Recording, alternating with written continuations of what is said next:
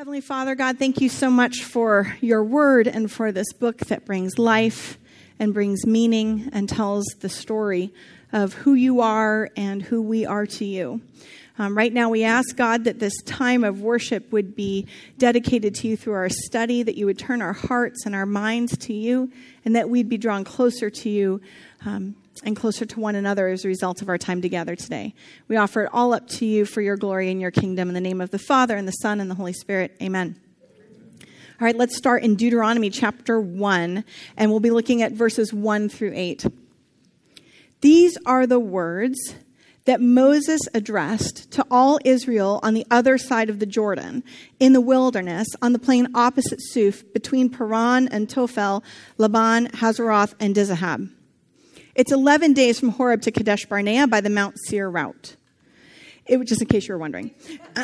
it was in the 40th year, on the first day of the 11th month, that Moses spoke to the Israelites in accordance with the instructions that the Lord had given them for them. After he had defeated Sihon, king of the Amorites, who dwelt in Heshbon, and King Og of Bashan, who dwelt at Ashtaroth and Edrei. So he just finished some battles. On the other side of the Jordan, in the land of Moab, Moses undertook to expound this teaching. And he said, The Lord our God spoke to us at Horeb, saying, You have stayed long enough at this mountain. Start out and make your way to the hill country of the Amorites and to all their neighbors in the Arava, the hill country, the Shephelah, the Negev, and the seacoast, the land of the Canaanites, the Canaanites, and the, and the Lebanon, as far as the great river, the river Euphrates. See, I place the land before you. Go and take possession of the land that I swore to your ancestors, to Abraham, to Isaac, and to Jacob, and to give to them, to give to them and to their descendants after them. And that's where we're going to end our reading for today. Well, let's just unpack the verses a little bit and talk about what's happening here. For those of us maybe you've never really picked up the book of Deuteronomy, or we haven't picked it up in a very long time, or we just we dropped off as soon as they told us how many days it was going to take to get from one place to another place we'd never heard of before. So let's start talking. As Moses starts with like Ele Devarim, like these are the Devarim, the words, and that's what this book is called in Hebrew, not Deuteronomy, but Devarim. Um, these are the words that Moses addressed to all of Israel, and here's all this stuff going on. It's the 40th year that Moses is talking about. What is what do you mean 40th year? Well, they've been in the wilderness for 40 years and Moses is about to die. And so he's on the east side of the Jordan, and he is now going to, as he's sort of looking into the promised land um, on the east side, he doesn't get to enter in, and he's going to explain why in a little bit. Um, he doesn't get to enter in because of all that stuff that that just you know unseemly, untoward, messy stuff that happened while we were in the wilderness. He struck a rock. God told him not to hit the rock. It was all a bad scene. So he doesn't get to get in, and he's standing on the side. And then as he's there looking into the land that he does not get to go into with a generation of people, he starts to give the longest sermon ever. And he is long winded, and people are going to sit there and they're going to listen, right? But Moses has some things that he needs to make sure are happening prior to his, you know, departure. He's going to live a good 120 years, but it's time for him to go. Um, and he needs to make sure that some people know some things, right? So he's providing context for everything that's happened thus far for the past 38 years to 40 years that he's going to be talking about. He's going to give a retrospective. He's going to give a summary of everything that's happened, how they got to this moment.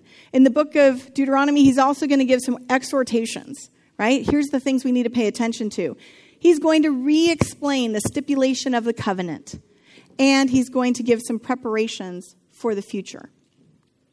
And we think of Moses, we often think of Moses in big heroic moments like this, right? Where he raises his staff, he separates the Red Sea, and he finds and leads the people through. We think of Moses, we think of his moments before Pharaoh, where he says, Let my people go so that they may go and worship the Lord, right? And all of these things. But Moses is not just a prophet and a leader. What we find out in the book of Deuteronomy is that Moses is also a historian. And this is why it's going to be deeply important for him to note things like it's 11 days from Horeb to Kadesh Barnea by the Mount Seir route. Well, why tell us that it's an 11 day journey? Who cares? Because it wasn't supposed to take 40 years. The 40 year delay was not the plan, right? They were at the mountain. Horeb is the word that Deuteronomy uses for Mount Sinai. So they're at Horeb, at Mount Sinai, and they're supposed to go into the land. So by immediately saying to everybody who's listening there as he's standing on the side of Mount Nebo looking in, hey, it was only supposed to take us 11 days, he's reminding the entire generation that's sitting there that they're in the midst of a giant do over. That they were supposed to get here 40 years before but that God had had to give them a nice 40 year time out in the wilderness. And now, in the midst of that new generation that's coming in, they are getting a do over. So Moses is reminding the generation that's standing there, all these youngins that are going to start to go in and follow Joshua and see the Jordan get stopped up and they're going to cross into the land and have these battles and this great victory. He's reminding them, don't forget to remember that your parents lost this opportunity because of their disobedience.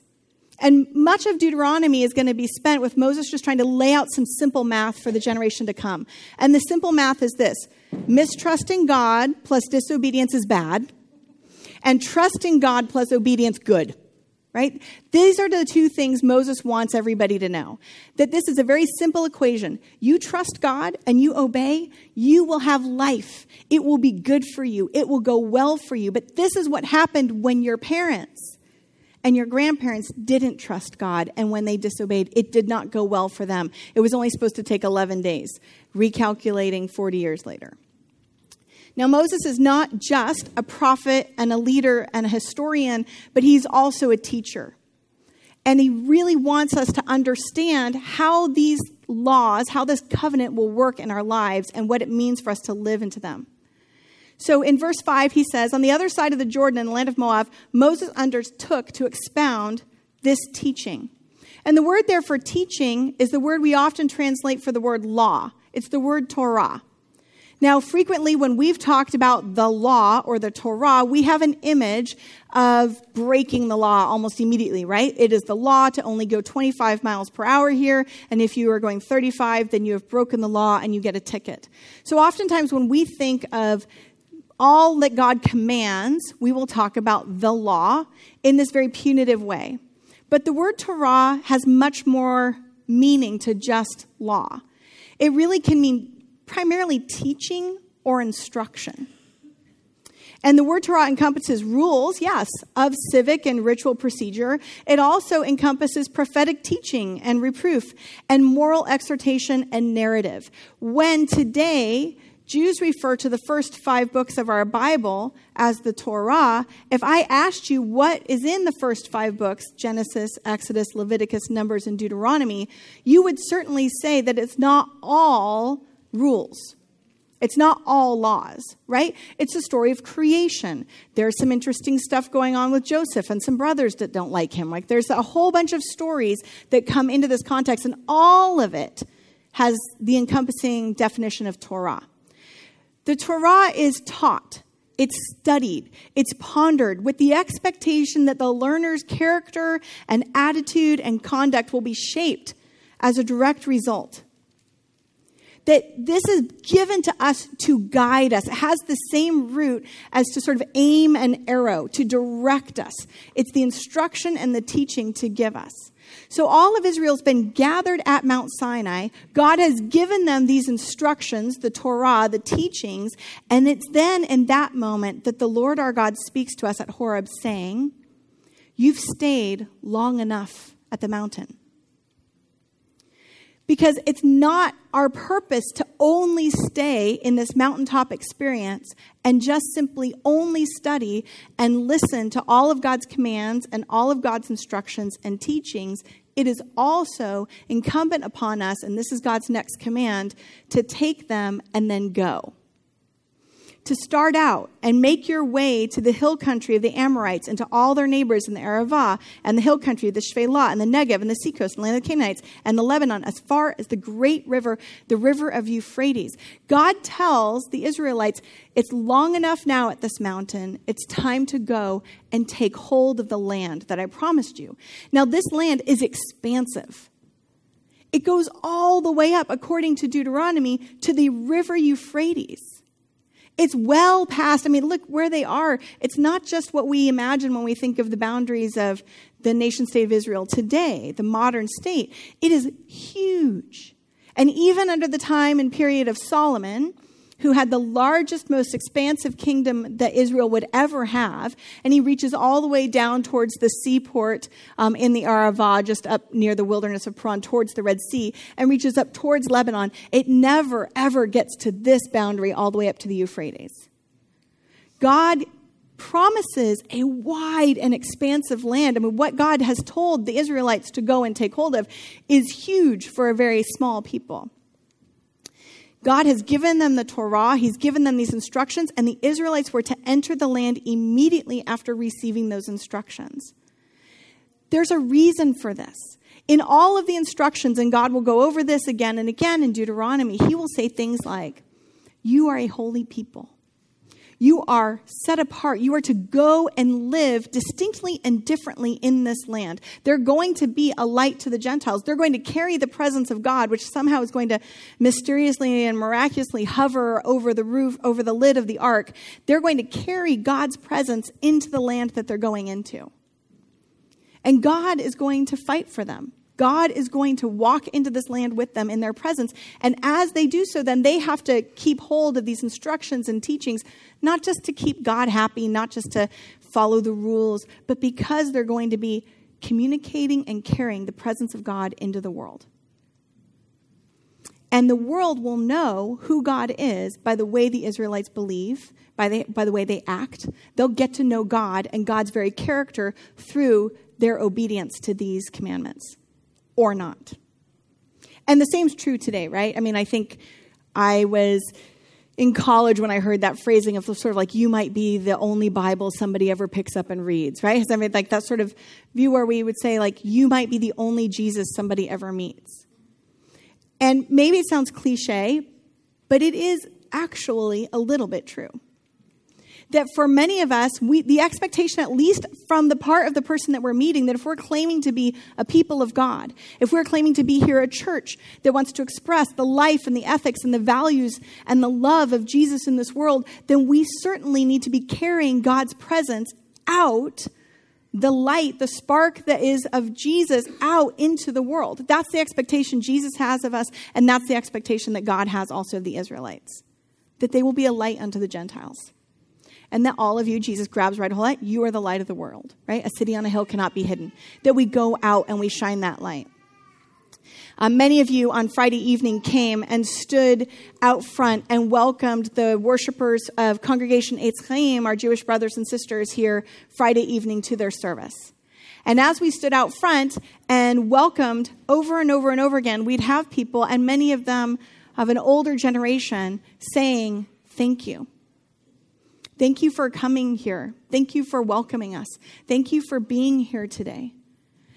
And at the end, Rabbi Chaim talked about why does he still have hope even when six months to the day after the worst attack on a synagogue ever in Pittsburgh, now we had another attack on a synagogue in Poway. How does he still have hope?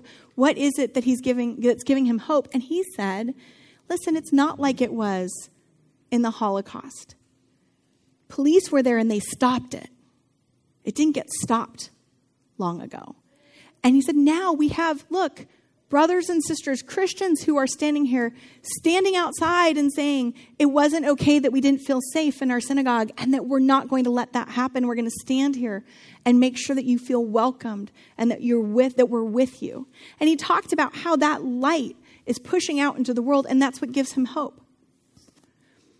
You guys are part of that experience. You're part of that expression of the goodness of God, the goodness and the love of Jesus when you take part in those actions, when you start to welcome, when you bring people in. You're representing our Messiah, our Lord and Savior. And that was the expectation, too.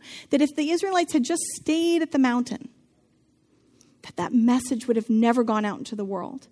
They had a job to do. As we've said before, it's not just freedom from the oppression of Egypt, but it's freedom for the goodness and the mission of God in this world. You've stayed long enough at this mountain. I feel like God has said those things to me in my own life. You've stayed long enough. It's time to get going. It's time to get up and get going and do the next thing that I've asked you to do. But why is it so difficult to leave? Even when God is leading us to the promised land, when we, when we have an expectation that the thing in front of us is so good, it is so difficult to leave. I think there's a very easy answer for this. And my easy answer is like God mountains are just pretty much greater than and better than battles and giants. Like I, it's difficult to leave because that God experience and being intimate with God and being at the mountain and being in community there. Has anyone have like the retreat experience and you have that high and you don't want to leave, you don't want to go home. I remember having that experience first going to Israel, like unwilling to take my feet off the ground. And our tour leader saying, you know, it's time to go on the bus. We're on our way to the airport. And I said, yeah, I'm going to wait until the very last person has used the restroom so that my feet can stand on the soil for just a little bit longer because this feels like home and I don't think I'm ever coming back. He said, Well, you can remember you can always come back. And I said, Yeah, right. I'm never coming back. No, I've, I lived there for a while, so it was pretty cool. But, but that feeling of not wanting to go back home, even though you have a job to do, right? God mountains are just better than battles and giants. And a lot, oftentimes, I think we intrinsically know that the thing that God is asking us to do, the promised land, does contain 70% desert. That it does contain giants and walled cities. That it contains battles and war. And that not all of us are going to make it. Let's just stay at the mountain. So we stay at the mountain because we are afraid, because there's comfort in the known. And we've been to Mount Sinai, I would not actually want to stay at that mountain for long, extended periods of time.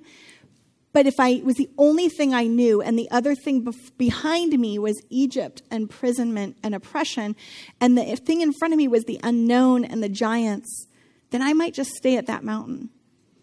Also, change is always hard.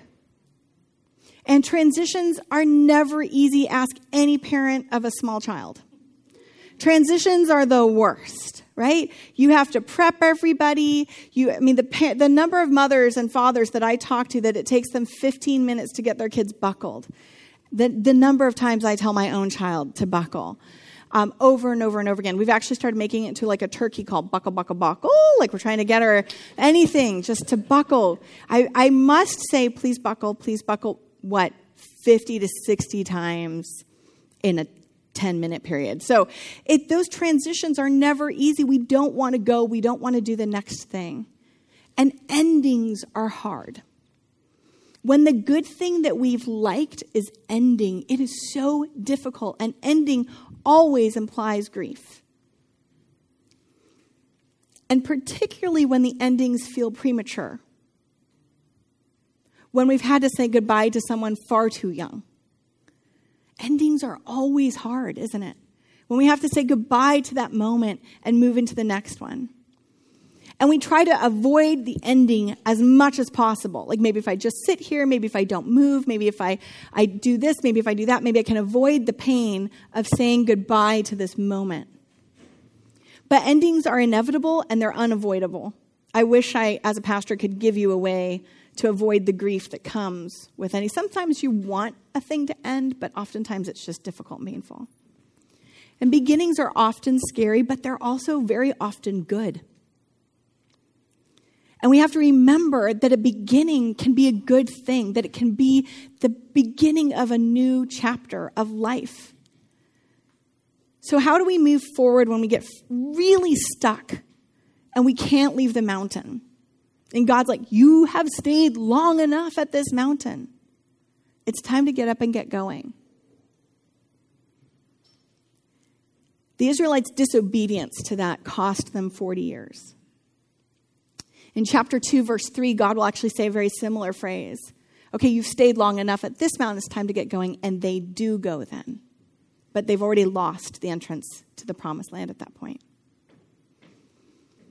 So, how do we move on? How do we move forward? Well, I think one of the things that helps me is that we remember and we trust God. The word for remember in Hebrew has a connotation of not just thinking about something, but also action. Zahar, that, it, that there's this moment where um, when God says, like, I looked upon Israel and I remembered, it's not like God went, oh, oh yeah, I've got a whole bunch of Israelites down there. It's that God looked upon them and acted. So the remembering is to remember the things that God has done and then act upon them. And God is going to help Israel with this. See, in verse 8, he says, See, I place the land before you. Go and take possession of the land that I swore to your ancestors, to Abraham, to Isaac, to Jacob, to give to them and to their descendants after them. That phrasing place, I place the land before you. Literally in, in Hebrew, it's I've given the land before you. Like I, I've given it to you. And that past tense given implies that the giving has already been complete. This is what God says to them even when they're already at Mount Sinai, right? And they haven't gone into the land yet. I've given it to you, it's complete.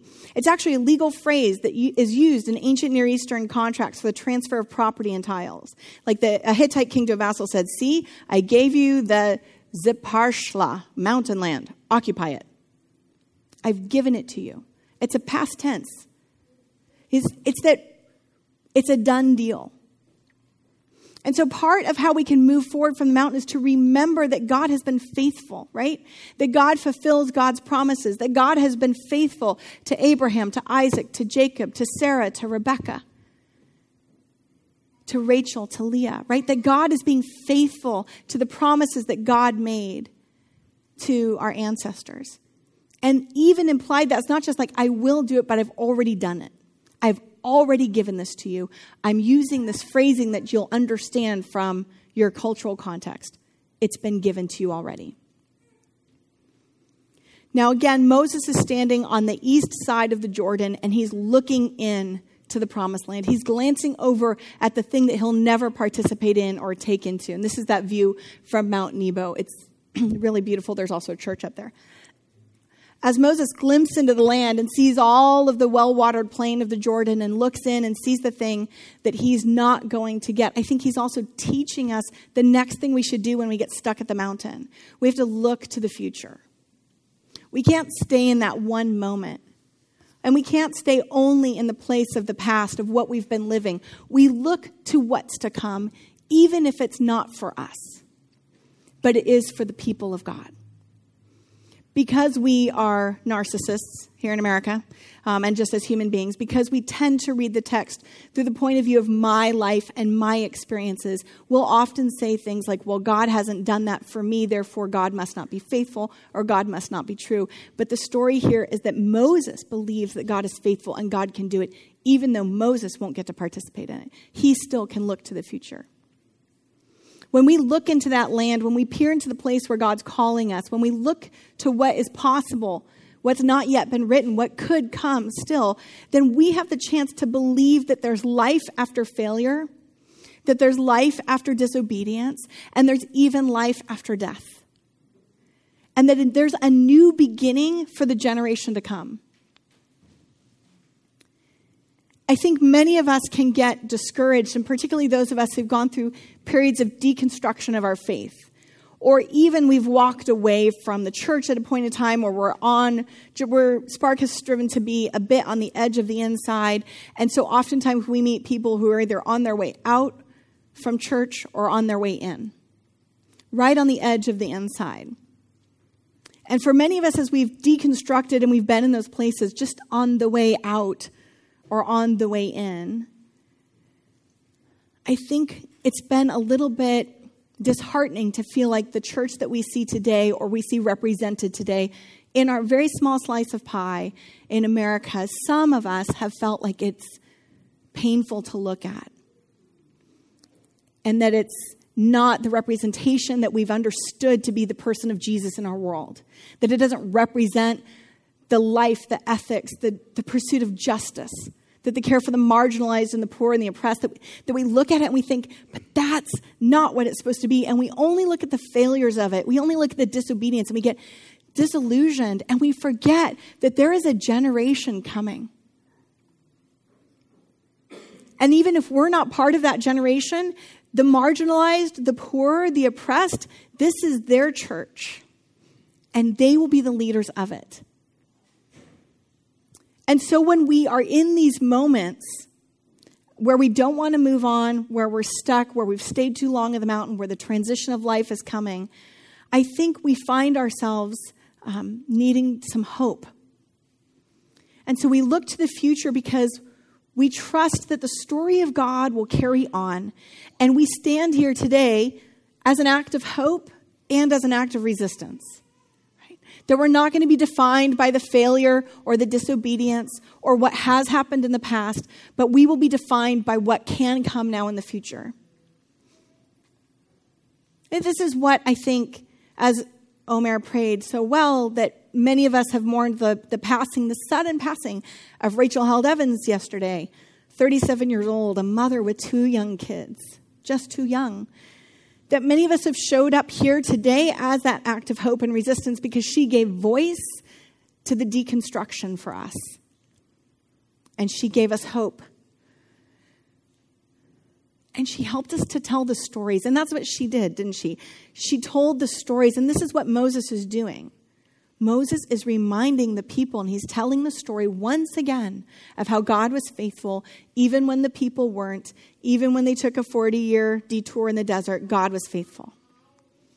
And it's in the storytelling that we actually learn about who God is. We learn about God's character.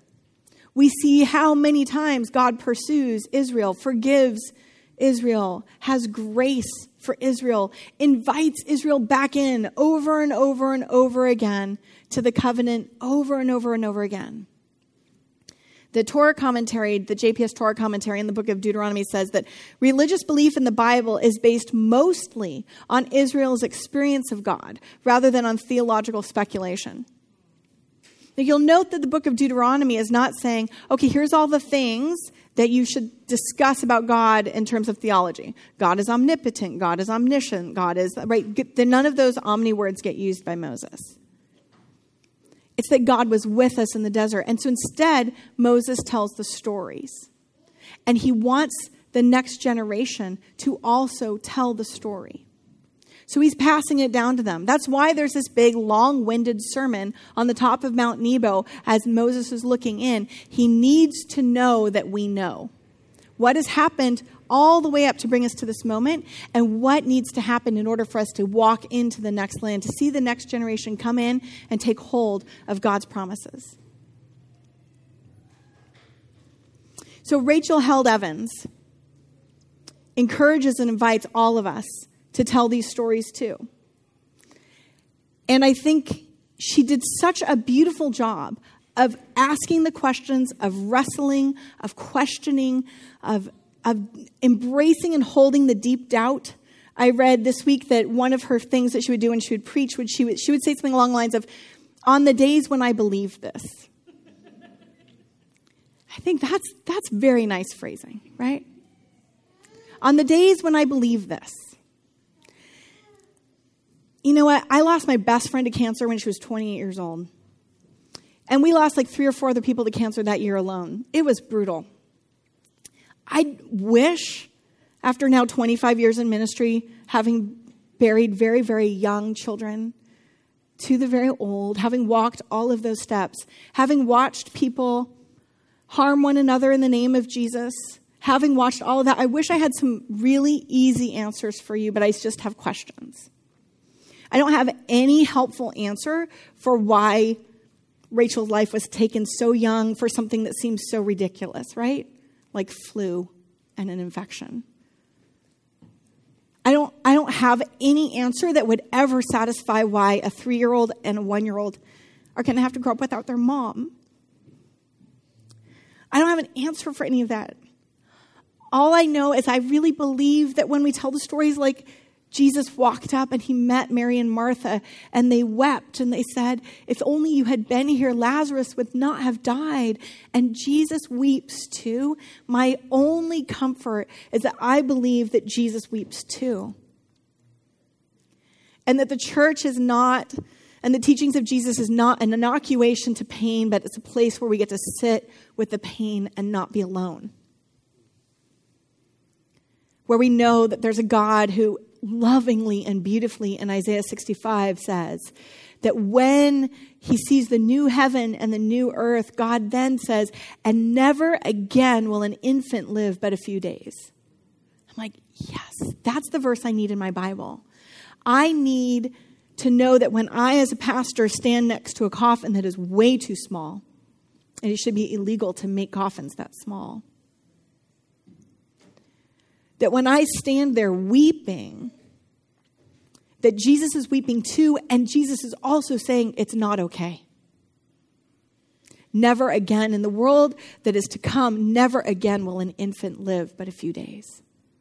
That this is not okay. We live in this world that's broken and we struggle with it and we wrestle with it and we have doubts.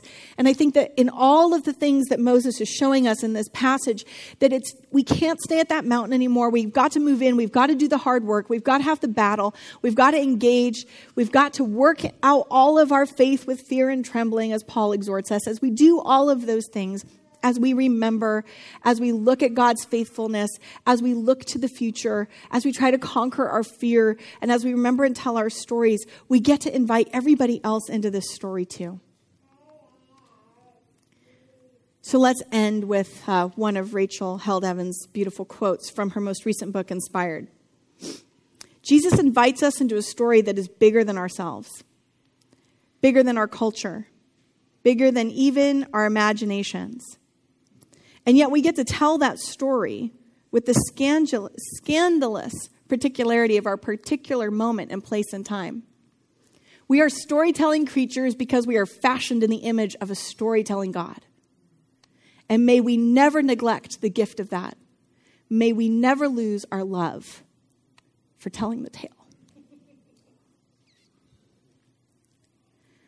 Certainly, she did not, right? Rachel did not lose her love for telling this story, this Jesus story, and inviting everybody else into it. And even in this ending, it's a new beginning.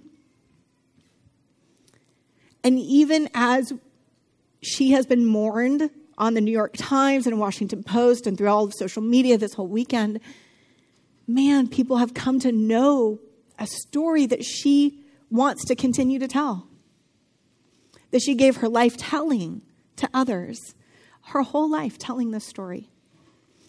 So I want to invite all of us then, too, to continue to tell the stories. When was the last time you told the story of how God reached out and touched your life? How God met you on that mountain and how God talked to you on that mountain and how God changed you? How God changed me, how God reached into our lives, redirected us, put us on a path towards hope, towards some healing, towards some reconciliation, towards questions, towards doubt, but into a relationship with a creator that loves us and is faithful to God's promises. So tell the stories. Tell the stories to yourself. Remind yourself of that good God. Remind yourself of the stories that you want to tell. Tell them to the kids around you. There's a generation to come that will do greater and better things, that will take this movement of Jesus into the next land, into that next season. Tell the stories. We have gifted storytellers in this community. If you've not yet told your story, tell it. Tell it to somebody this week. Tell yourself, remind yourself of how God has loved you. Tell the story of how Rachel told the stories. And it's in doing so that we step foot right back onto Mount Nebo with Moses and that generation. And we get to peer into the land, into the future of God's faithfulness and God's leadership in those moments. We want to invite you all to come and relive again the story of communion. The story that our Lord, on the night in which he was betrayed, our Lord Jesus took the bread, blessed, and broke it, giving it to the disciples, saying, Take and eat. This is my body given for you. Do this in remembrance of me. Remember. And likewise, after supper, he took the cup, gave thanks, and gave it to them, saying, Drink this, all of you. This is my blood of the new covenant which is shed for you and for many for the forgiveness of sins. Do this as often as you drink it in remembrance of me. Let's remember and tell our story. All are welcome at the table. Thank you all for coming. We want to remind you that our prayer team is available if anyone would like prayer. And um, we are also um, we're available to pray with you up front or anything you would need. Anything for. We're happy that you're here. Please join us again for dinner. Tell your story to someone as we sit around. And may we become those that have hope to look into the future, to tell the story, to shine our light and love that Jesus has taught us so well. Find someone and tell the story of how Jesus has changed your life. Amen. Amen. All right, go in peace. Serve the Lord.